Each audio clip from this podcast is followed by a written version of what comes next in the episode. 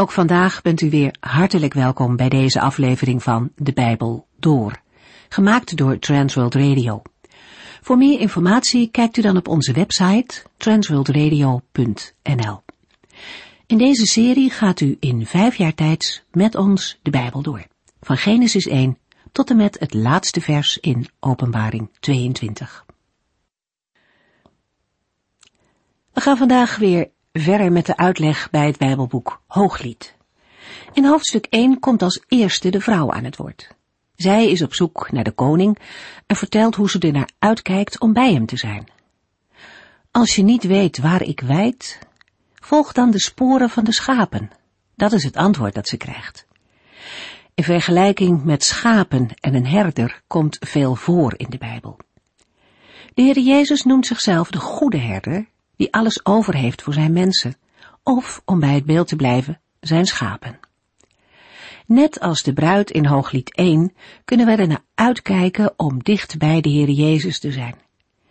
Niet op afstand van Hem te leven, maar Zijn nabijheid te ervaren in ons leven. En soms kan het wel eens moeilijk zijn om die weg te vinden. Het advies uit Hooglied mogen we dan ook opvolgen. Jij bent de mooiste van alle vrouwen en als je niet weet waar ik wijd, volg dan gewoon het spoor van de kudde. Dus wie het spoor een beetje bijster is, mag andere christenen volgen. We staan er niet alleen voor. De Heere God heeft medebroeders en zusters aan elkaar gegeven, ook om samen de weg door het leven te vinden, achter hem aan. En net zoals de bruidegom in Hooglied zijn bruid het mooiste vindt, zo bent u kostbaar in de ogen van God. Wie de weg kwijt is, hoeft niet bang te zijn dat de Heere vol verwijten klaar staat. Het eerste waar Hij u tegemoet komt, is met zijn liefde. En vervolgens wil Hij u graag weer het juiste spoor wijzen. Om nog even verder te denken over dit beeld, misschien is het ook goed om om u heen te kijken. Misschien zijn er mensen in uw omgeving of misschien wel in de kerk die het spoor wat bijster raken, die het zicht op de Heer Jezus verliezen. En wat kan het dan goed zijn om een hand uit te steken en die ander mee te nemen, onderweg, naar de herder. We lezen nu de laatste verse van Hooglied 1. In de vorige uitzending hebben we gelezen hoe de bruidegom de schoonheid van zijn bruid bezingt met de woorden Jij bent de mooiste van alle vrouwen. Allerliefste, ik vergelijk je met de mooiste merrie voor de wagen van de farao. Je wangen komen mooi uit tussen de sieraden die je draagt, en je hals rijst zo fraai op boven de halssieraden. Ik zal gouden sieraden voor je laten maken met zilveren ballen erin.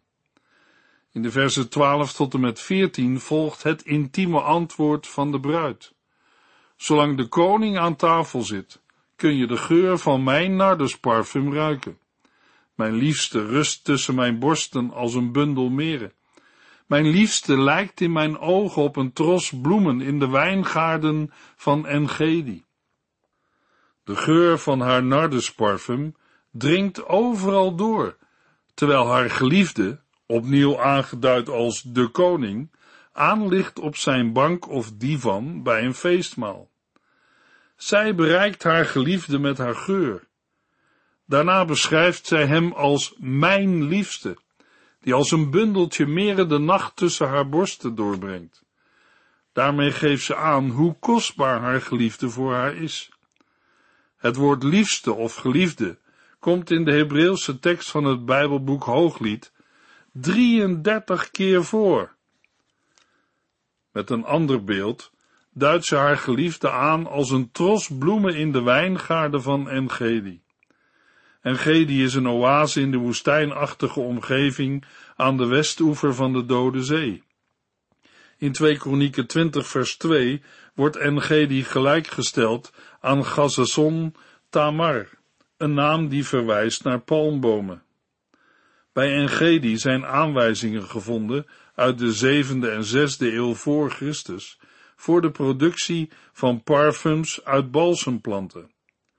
De bruid laat door de verwijzing naar Engedi uitkomen dat de geur functioneert als symbool voor haar aanwezigheid en haar liefde. als ook de aanwezigheid van haar geliefde.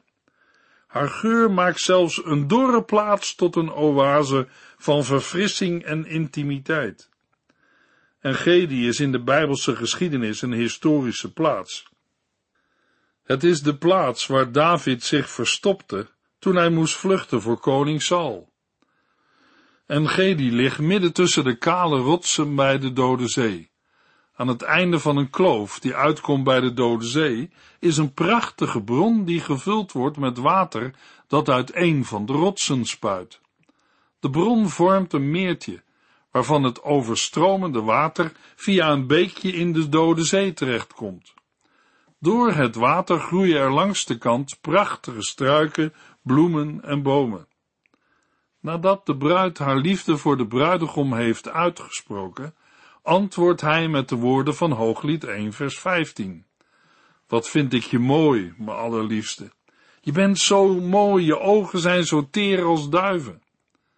In vers 9 bracht de bruidegom de schoonheid van zijn geliefde onder woorden, en zij reageert zowel op zijn persoon als op de omgeving waar ze samen zijn. Op de lovende woorden van zijn bruid reageert de bruidegom in vers 15 met de woorden, wat vind ik je mooi, mijn allerliefste. Hij bewondert haar mooie ogen en vergelijkt ze met de opvallende ogen van duiven. De bruidegom noemt vaker de ogen van de bruid.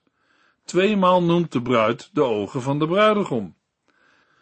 In Hooglied worden driemaal de ogen vergeleken met duiven. Het beeld van de duif komt herhaaldelijk voor in Hooglied. In Hooglied 2 vers 12 wordt de aangebroken tijd om te zingen vergeleken met het beeld van koerende tortelduiven. Je ogen zijn zo teer als duiven, is wel uitgelegd als ogen die levendig en bewegelijk als van duiven zijn, ogen die opvallend zijn of een zachte glans hebben. Een andere uitleg is dat de ogen van de bruid net zo betoverend of begeerig zijn als de ogen van duiven. Uitleggers komen tot deze gedachten op grond van Oosterse afbeeldingen. Bij het woord oog kan het ook om een blik of een oogopslag gaan. Op andere plaatsen lezen we over hoogmoedige, vriendelijke en neergeslagen ogen. De ogen zijn ook de spiegels van de innerlijke gevoelens en roerselen van hart en ziel. Met deze woorden bouwt de bruidegom gedeeltelijk voort op het woordgebruik van de bruid en creëert hij zijn eigen woordspeling met, in het Hebreeuws, vergelijkbare woorden voor bron en oog. De bruid noemde in vers 14 Engedi, letterlijk betekent dat bokkenbron of bokjesbron, waarschijnlijk naar de over de rotsen springende steenbokken. Daarna verschuift in Hooglied 1 vers 16 de blik naar de plaats waar de geliefden zich bevinden. Ik vind jou ook mooi, mijn allerliefste. Het is heerlijk om met jou samen te zijn. Wij liggen samen tussen het gebladerte. In vers 16 is de bruid weer aan het woord. Zij beschrijft de divan die zij delen, een van takken gemaakte bank of zitplaats, waarboven de bladerrijke takken hangen. Het woord divan betekent ook rustbank of bed. De term duidt vaak op een kunstige constructie met fraaie decoraties en ornamenten. De woorden rustbank en bed worden in de Hebreeuwse tekst als synoniemen gebruikt. De woorden wij liggen samen tussen het gebladerte kan ook het met groen versierde prieel zijn, waarin de eerste huwelijksnacht werd doorgebracht. Het kwam ook voor dat gehuwden hun eerste samenzijn in de open lucht vierden. In dat geval betekenen de versen 16 en 17 dat de vrije natuur het bruidsvertrek van de geliefden is. Daarmee lijkt het erop dat de hele schepping het domein van hun liefde is. Wie van de geliefden de dialoog afsluit, valt door het gebruik van de woorden ons huis niet met zekerheid te zeggen. Hooglied 1 vers 17 De ceders om ons heen zijn de balken van ons huis en de cipressen vormen een muur om ons heen. De beschrijving van de cederhouten balken en binten van cipressen die hen omringen kunnen opgevat worden als een bevestiging van de gedachte dat de geliefden zich in de vrije natuur bevinden. Volgens een aantal Joodse uitleggers moeten we dan ook niet denken aan een divan of rustbed waarop de geliefden liggen, maar aan een loofhut, zoals de mensen wel op de daken van hun woningen maakten. Gedurende de zes hete maanden van het jaar brachten zij de nacht in de loofhut door. Aan de andere kant kan de beschrijving van de materialen ook heel goed betrekking hebben op een paleis. Ons huis staat dan ook voor de verschillende vertrekken of afdelingen van het huis of het paleis. Dan wordt de omgeving in landelijke beeldspraak verwoord. Wat de betekenis ook mag zijn, in hun eigen liefdespaleis, dat door de Heer is geschapen, verheugen de geliefden zich over hun samenzijn. De liefde zoals de schepper die bedoelde, heeft daarin een voorname plaats. Want liefde hoort bij de door de Heere geschapen wereld. Als we uitgaan van een huis of paleis waar de geliefden zich bevinden, dan moeten we bij de woorden de cipressen vormen een muur om ons heen, waarschijnlijk denken aan een betimmering van cipressenhout. Ook het paleis van Salomo was op deze kostbare wijze betimmerd. De cipres is een naaldboom die aangenaam geurend hout oplevert. De strekking van vers 17 kan geen andere zijn dan dat de bruid, na in vers 16 het aanlokkelijke van de liefdesplaats te hebben beschreven, ook lovende woorden spreekt over het koninklijk paleis, waarin zij door haar huwelijk met Salomo is opgenomen en mag wonen. In de geschiedenis van de uitleg is het Bijbelboek Hooglied vaak verbonden met de liefde van God voor Israël en met de liefde van Christus voor zijn gemeente. De genoemde verbanden zijn er, maar ze hebben niet de eerste betekenis. Met name de lichamelijke beschrijvingen van de bruidegom zijn moeilijk toepasbaar in de genoemde benadering. Ook de waarschuwingen de liefde niet voortijdig op te wekken, wijzen in een andere richting. Het huwelijk is door God ingesteld voor mensen die naar zijn beeld zijn geschapen. Hoewel de huwelijksrelatie aangetast is door de zonde, is deze in stand gebleven na de zondeval. Het huwelijk dat beschreven staat in Hooglied kunnen we zien als een nieuw begin en als een gebeurtenis die herstel laat zien. Christus maakt duidelijk dat hij meer is dan Salomo en hij zal volkomen vrede tot stand brengen. In de liefde tussen de Heer Jezus en zijn bruidsgemeente komt een vrede tot uiting die doet denken aan de Hof van Ede voor de zondeval. Nu nog voorlopig, maar straks vol heerlijkheid in het toekomstige koninkrijk van God. In de herschepping door het werk van Christus ontstaat een vernieuwde relatie tussen man en vrouw. In Efeziërs 5, vers 21 tot en met 33 wordt beschreven dat ze elkaar tot steun zijn en elkaar respecteren. Die relatie kan vergeleken worden met de liefde van Christus voor de zijnen. De heiland heeft zijn bruid lief gehad, tot de dood, en alles voor haar overgehad. Hij laat zien wat ware liefde is, en als zodanig vormt hij de vervulling van de relatie die in Hooglied beschreven staat. De wederliefde van de bruidsgemeente is onvolkomen. Daarom is er reden om uit te zien naar de komst van de nieuwe hemel en aarde, waarin de verheerlijkte gelovigen in staat zullen zijn Christus op een volmaakte wijze lief te hebben. Het Bijbelboek Openbaring beschrijft de komst van het lam en het bruiloftsmaal dat zal worden gehouden in Openbaring 19. Zoals de bruid verlangt naar de volkomen ontmoeting met haar geliefde, verlangt de bruidsgemeente naar haar bruidegom en bidt vurig het Maranatha, Heere kom, of de Heere komt. Deze leer van het Oude Testament en Hooglied wordt zichtbaar bij de apostel Paulus.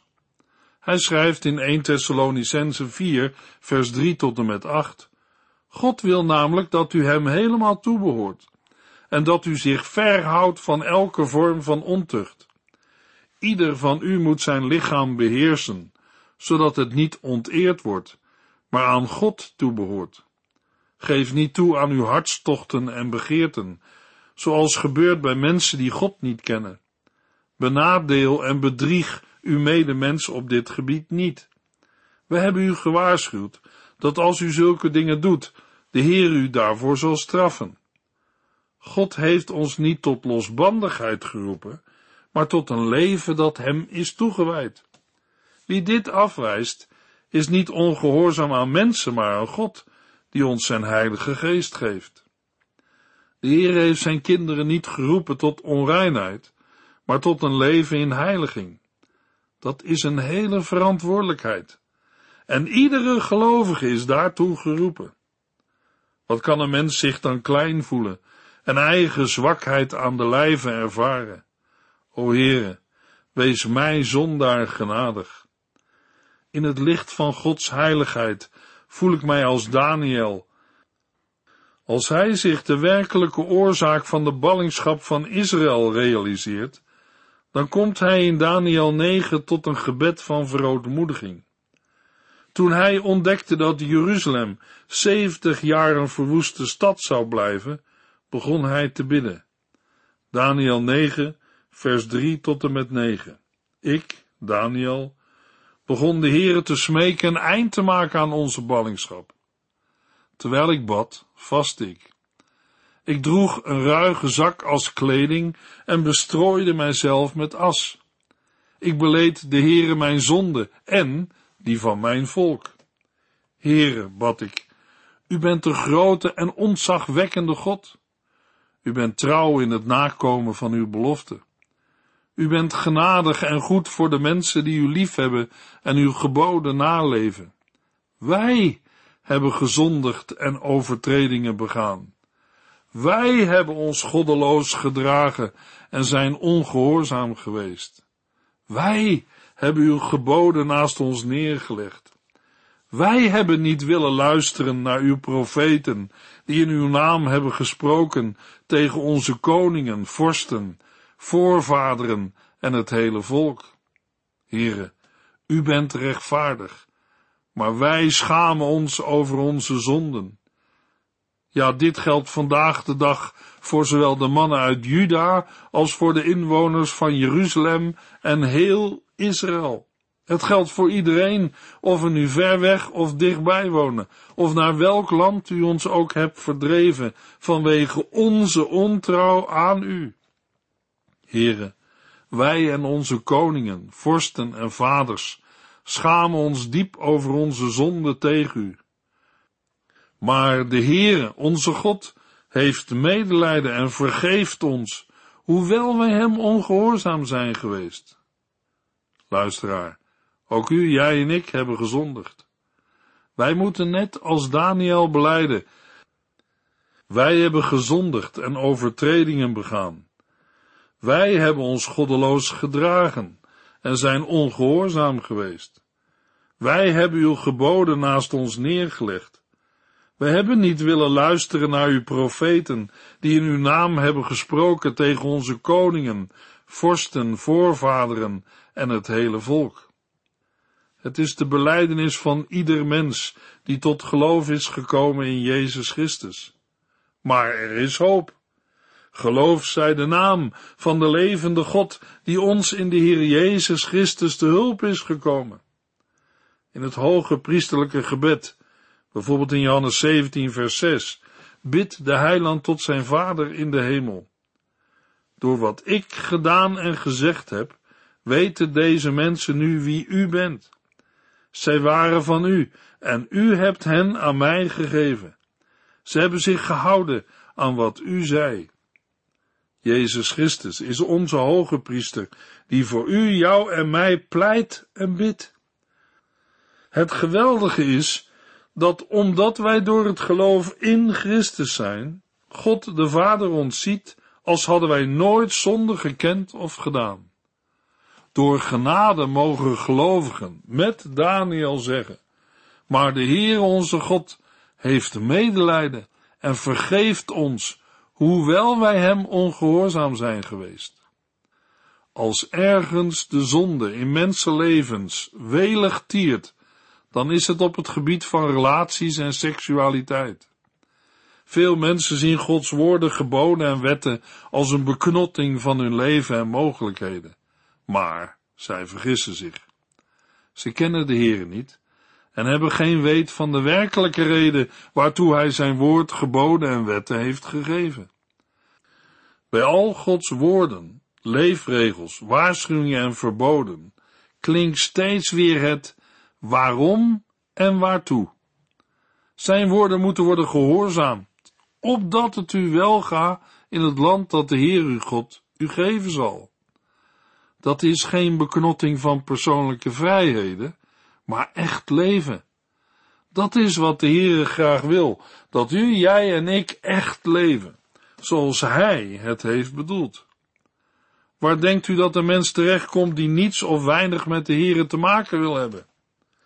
Hij of zij is als iemand die verdwaald is, maar het niet wil toegeven. Zo iemand heeft een gids nodig die hem of haar de weg wijst.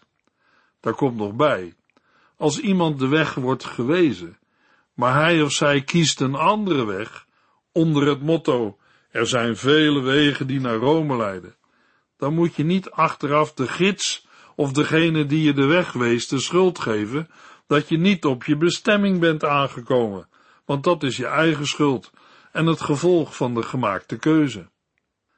Ik besluit deze uitzending met een gebeurtenis uit het leven van Corrie ten Boom. Een deel van haar leven bracht zij door in een concentratiekamp.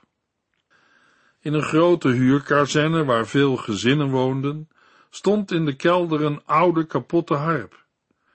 De mensen hadden dikwijls geprobeerd hem te repareren en te bespelen, maar het was niemand ooit gelukt. Op een dag kwam er een bedelaar langs en vroeg onderdak. Er was alleen in de kelder nog een hoekje waar hij die nacht kon slapen. Laat in de avond hoorden de mensen vanuit de kelder de tonen van mooie muziek. Ze vonden de bedelaar spelend op de harp en ze vroegen, hoe komt het dat u die harp kunt repareren en er zo mooi op kunt spelen? Zijn antwoord was, ik heb deze harp zelf gemaakt. Toen ik jong was, heb ik veel harpen gemaakt. Ook deze komt uit mijn handen. Zou ik dan wat ik zelf gemaakt heb niet kunnen repareren? In Johannes 1 vers 10 staat over de Heer Jezus. Het woord kwam in de wereld en heeft de wereld gemaakt. Wij zijn het maaksel van zijn handen. Soms kan ik zo wanhopig zijn als ik probeer mezelf te veranderen en op te lappen. Het lukt mij niet. En het zal ook nooit lukken. Maar als ik mij overgeef aan Hem die mij gemaakt heeft, dan beleef ik wonderen. Spurgeon heeft eens gezegd, wat een voorrecht het is te weten dat ik een veld ben onder hemelse bewerking. Geen wildernis, maar een tuin van de Heere, ommuurd door genade, geplant volgens een goddelijk plan, een goddelijk patroon, bewerkt door liefde, gezuiverd door hemelse discipline en voortdurend onder de bewaking van een goddelijke macht. Een ziel zo bevoorrecht is bereid vrucht voor te brengen tot eer van God. Ja, Paulus zegt het ook in 1 Corinthians 3 vers 9. U bent Gods akker, of anders gezegd, Gods gebouw. Een akker onder hemelse bewerking, ommuurd door genade, wij zien die genade als we naar het kruis van Golgotha kijken. Daar droeg Gods Zoon de zonde van de hele wereld, ook uw, jouw en mijn zonde. Maar we zien zijn genade ook als we naar zijn lege graf kijken. We hebben een levende heiland, die bij ons is, die naar ons kijkt en ons lief heeft, die ons vergeeft als we onze zonde beleiden en ons reinigt met zijn bloed. Dat doet hij vandaag nog steeds. Wat een genade! Efeziërs 1 vers 7 zegt van Jezus, en in hem hebben wij de verlossing door zijn bloed, de vergeving van de overtredingen, naar de rijkdom zijner genade. Wij zijn geplant volgens het goddelijke patroon, ook al begrijpen wij dat goddelijke patroon niet altijd. God heeft daarbij voor elk van ons zowel een microscopische als een telescopische interesse. De haren van ons hoofd zijn geteld, maar ook het heelal is in zijn hand. Ja, ons leven is als een tuin van de Heere, ommuurd door genade, bewerkt door liefde, gezuiverd door hemelse discipline. De zonde staat tussen ons en God in, zoals het onkruid dat de groei van planten en bloemen lelijk in de weg staat. God zelf zuivert ons, trekt het onkruid eruit en zeker, dat kunnen zware tijden zijn in je leven. Ik was in een gevangenis, heel alleen in een cel, vier maanden lang. Dat was een zware tijd. Ik dacht, er blijft niets van mij over. Ik was wanhopig, maar ineens zag ik Gods kant. Ik zag mezelf als een veld dat omgeploegd werd en gezuiverd werd. Daarna schreef ik in een brief het volgende. Ik heb me wonderwel aangepast aan het zo eenzame leven, maar samen met God. Ik spreek veel met mijn heiland en krijg dieper inzicht in tijd en eeuwigheid. Ik ben bereid om voor leven en sterven ontbonden en met Christus te zijn. Dat is het beste. Maar het leven hier met Hem trekt mij ook aan. En ik verlang naar actie. Ja, ons leven is als een tuin van de Heere, ommuurd door genade, bewerkt door liefde, gezuiverd door hemelse discipline. In de volgende uitzending lezen we Hooglied 2, vers 1 tot en met 7. U heeft geluisterd naar De Bijbel Door, in het Nederlands vertaald en bewerkt door Transworld Radio. Een programma waarin we in vijf jaar tijd de hele Bijbel doorgaan. Als u wilt reageren op deze uitzending of u heeft vragen, dan kunt u contact met ons opnemen. Tijdens kantooruren kunt u bellen op 0342 478432 0342 478432. Ook kunt u een e-mail sturen naar de Bijbel door en natuurlijk kunt u ook via de post ons bereiken. TWR, postbus 371, postcode 3770, AJ in Barneveld. Dit programma werd gepresenteerd door Cor Weda en Ike André. Techniek was in handen van Odin van Voerkom. En wij allemaal bedanken u voor het luisteren. Graag tot de volgende keer.